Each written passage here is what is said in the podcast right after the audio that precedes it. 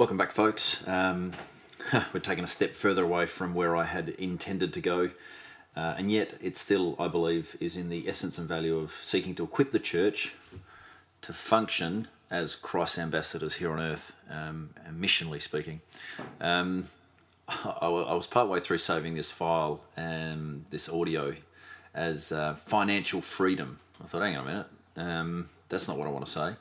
And that's why I've called it freedom from finances. Now, that doesn't mean, uh, as believers, we're looking to be free from a system of finances because the reality is we're here on this earth and and while we're here on this earth, uh, we, we are functioning essentially as aliens, but we still need to uh, render that to Caesar, which belongs to Caesar, and we still need to work within the system, but not be of the system, if you like. And so, essentially, what you know, Peter and I have been discussing, if you haven't been able to tune in over the past, is you know, freedom, rest, um, confidence in Christ, uh, boldness, and, uh, and we've just been and yeah, margins. We've just been talking about uh, in the last session. We ended off talking uh, about, well, asking the question of you: um, how, how are finances inhibiting or thwarting or minimizing your ability to function freely in the calling or the leading from Christ, our King, um, uh, as, as you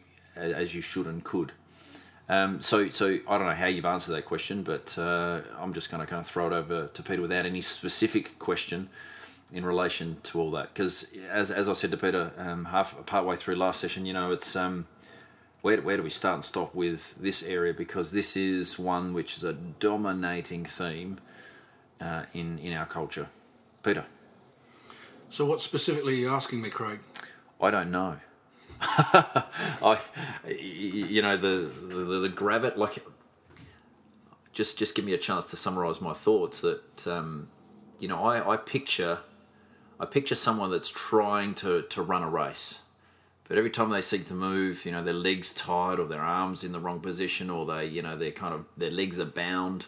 And the first task to get to the end of the line is to unbind themselves. Now, we know that Christ sets us free Christ delivers us like he delivered the Israelites. So I guess my question is, you know, maybe in, in order for us to live out the purposes of Christ on this earth in the life that he's given us and where he's planted us, what are some of the things, what are some of the big rocks, if you like, in regard to uninhibiting ourselves financially? I mean, there's, there's as like individuals five, or as part of a starfish network? Uh, in, probably individuals because that, by implication, has a bearing then on whatever community, church community you find yourself in because, you know, we can't get away from finances. So perhaps start individually. I've given you no prep on this, Peter, so my, my apologies. I hope, hope you got something.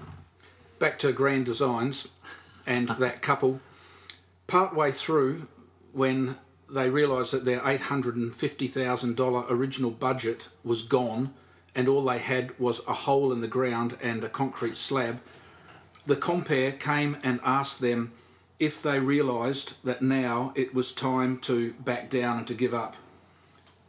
The whole way through, they kept saying, No, no, we've had a near death experience, we're going ahead. When it came to choosing furnishings, they chose the best.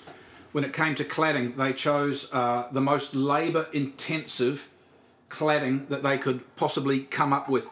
And everything was costing them money. And the whole way through, they had a chance to say, should we evaluate and go back on this? And every single time they said no. The result is they've now got uh, 12 or whatever it is mortgages and loans, and life is not joyful for no, them at all. No. So the first thing would be for every single one of us in the area of finances is to surrender when and then thinking. Yeah. When I get this, then I'll be happy. Because lack of contentment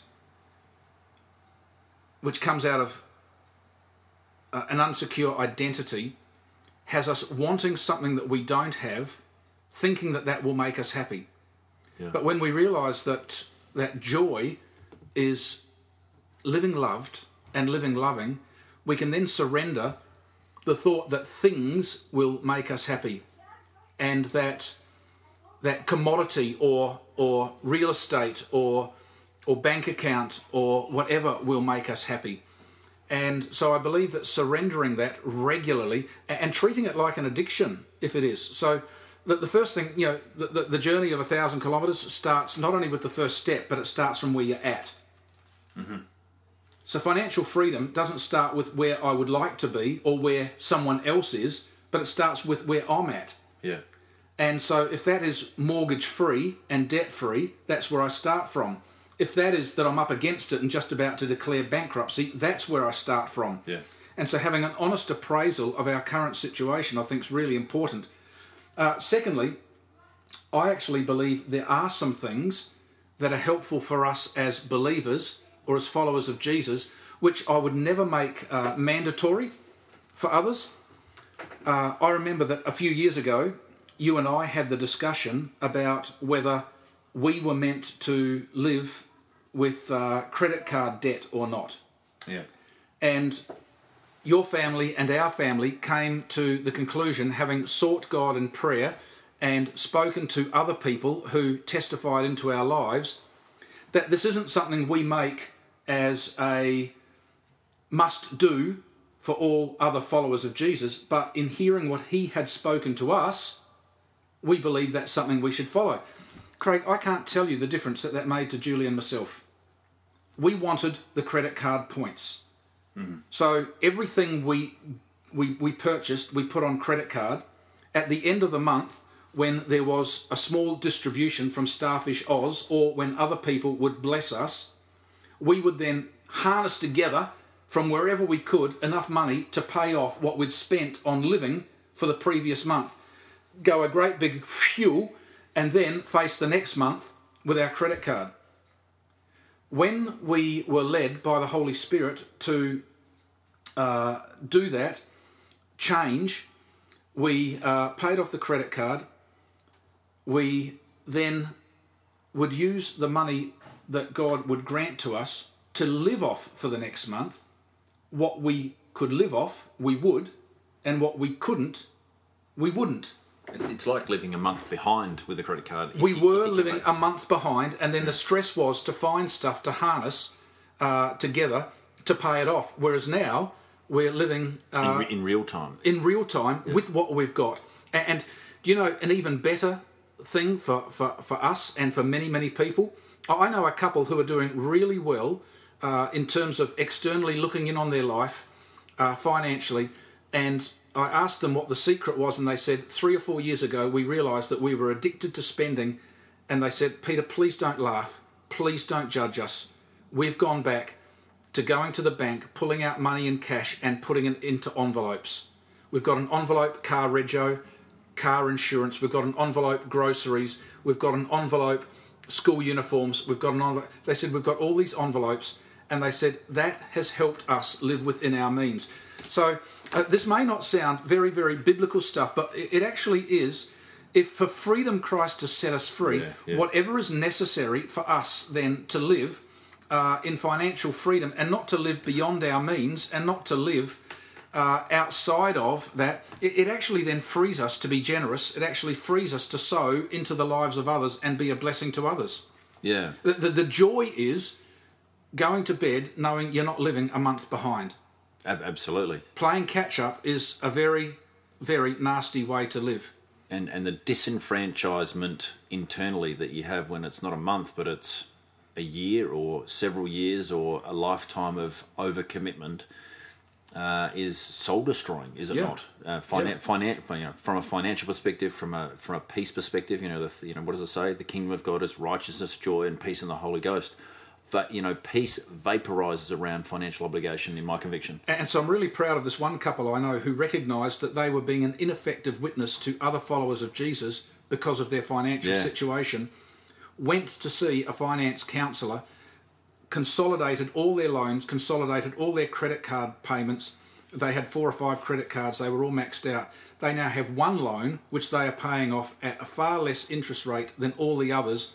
Uh, where are they? Are they behind the eight ball? Not nearly as much as what they were. Why? Because they recognised their situation, decided to do something about it. And they actually now are starting to contribute to some kingdom causes because they said, we, we, we've got capacity. Uh, yes, we could be putting this off the line, but we're actually finding joy and freedom and opportunity in doing this. We don't have to, yeah, but we're finding a blessing in doing this. yeah, yeah.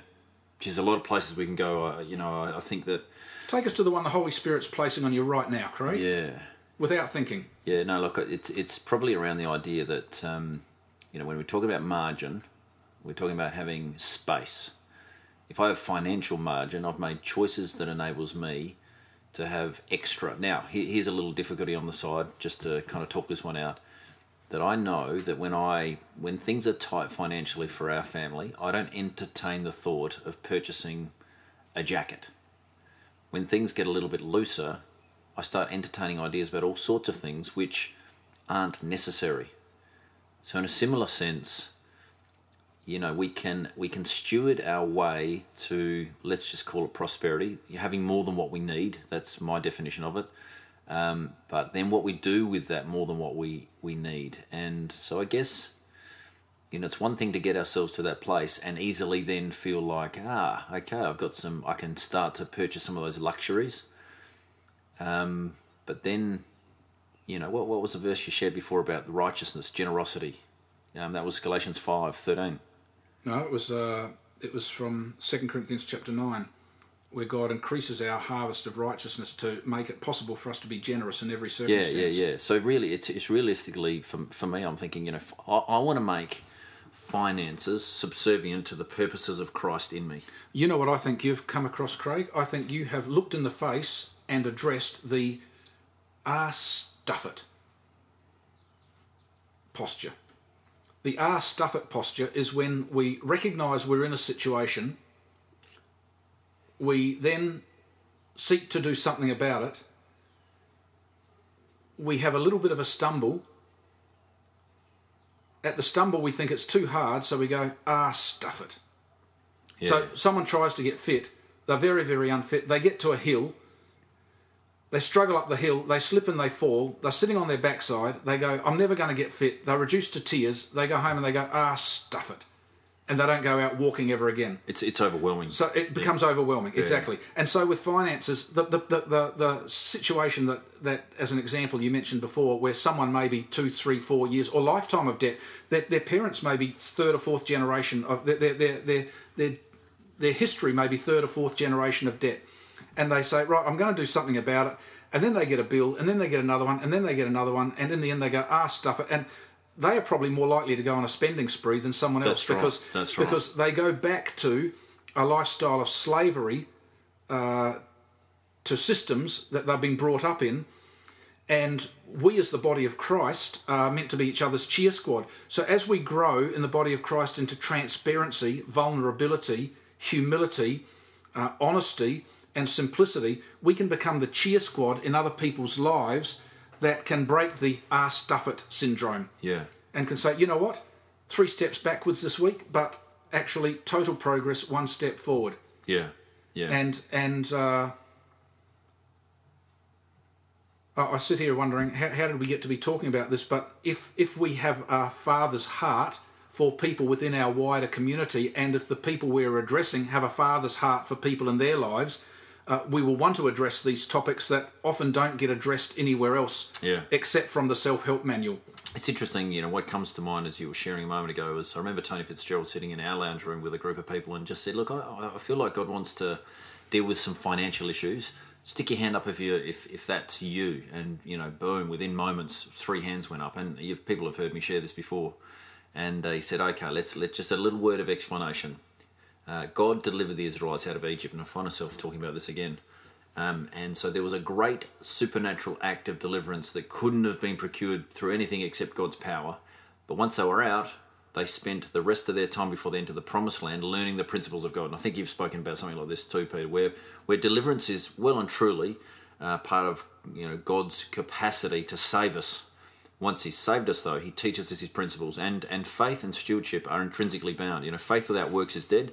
Faith without stewardship is dead, and so there's a necessity to steward finances to a place where we can enter in the promised things of God. Would you, would you disagree? Agree? Not No, necessarily. I, I, I agree with that, Craig. And if I can add one thing, because I know we're out of time, every single day they were in the wilderness, Yeah. they lived on a supernatural miracle of God. Yeah, yeah. It was called manna and quails. yeah, But you can't tell me that there wasn't a time where they said, "Oh, flippin' heck, not manna again. Yeah. Oh no, I'm sick of quail. I'm never going to eat chook again for the rest of my life. Yeah, yeah, And something change, something dies in us yeah, when that's our attitude.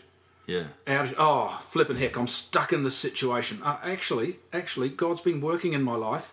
I may not be where I want to be, but I'm not where I used to be. Yeah. Thank you, Father. And what's the vision that's set before us? Is it- Exactly. Is it, is it another house or is it to sow into the world as a father? And so, uh, so learning to be, uh, you know, as Paul talks about in Philippians five, that, that he said, "I've learned to be grateful. I've learned to be thankful." And thanksgiving and contentment go hand in Yeah, hand. yeah, yeah. And so it might be quail and it might be manna, but Lord, you are sustaining me. You are in this situation. This is a supernatural provision. You've placed me in a community. You are guiding and leading my path. I thank you.